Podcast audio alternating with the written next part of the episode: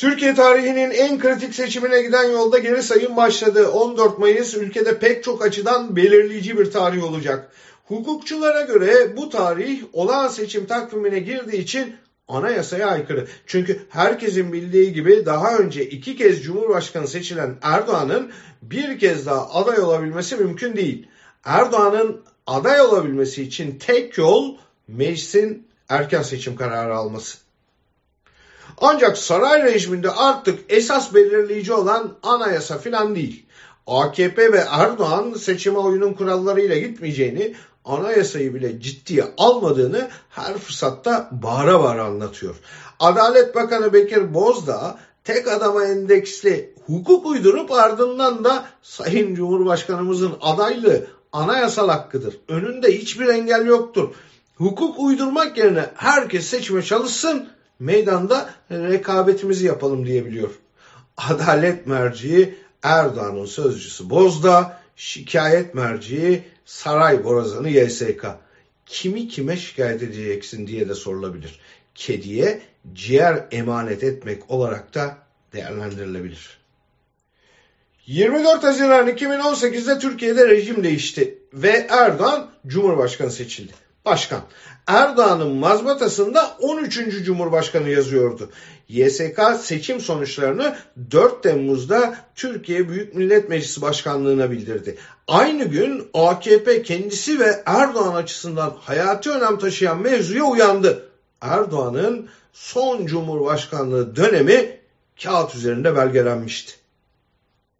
5 Temmuz'da yani bir gün sonra Türkiye Büyük Millet Meclisi Başkanlığı YSK'ya bir yazı yazdı ve dedi ki mazbatada 13 rakamına Cumhurbaşkanlığı görevi yapan kişi sayısının hesabından veya Cumhurbaşkanı seçim sayısı hesabından ulaşılamadığı görülmüştür.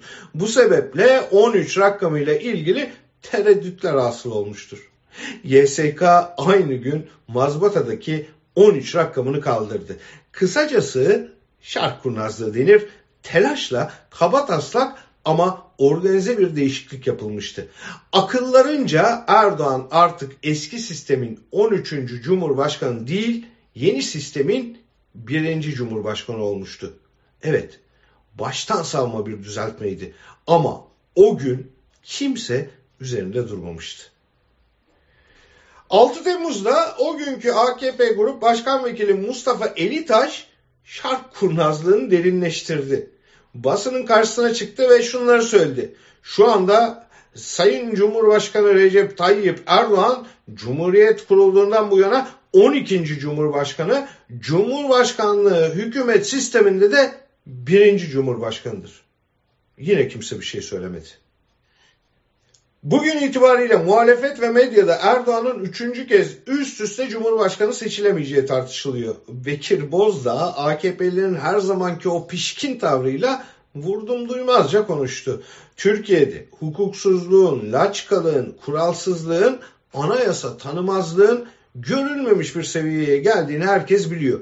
Yaşanılan bu şeyi bininci kez tanımlamak çok anlamsız.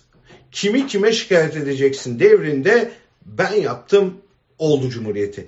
Muhalefet, medya ve adalet perspektifinden ise yumurta kapıya dayandı telaşı da denebilir. Futboldaki klişe deyimi zaman zaman siyasete de giydirmek mümkün. Ne denir? Bazen hakemi de yeneceksin. İşte tam da bu aşamadayız. Rakip mızıkçı, hakem yandaş. Ama başka yolda yok. Ne yapıp ne edip rakiple birlikte hakemi de alt etmek şart. Çünkü bir dahaki sefere bir hakem bile olmayacak.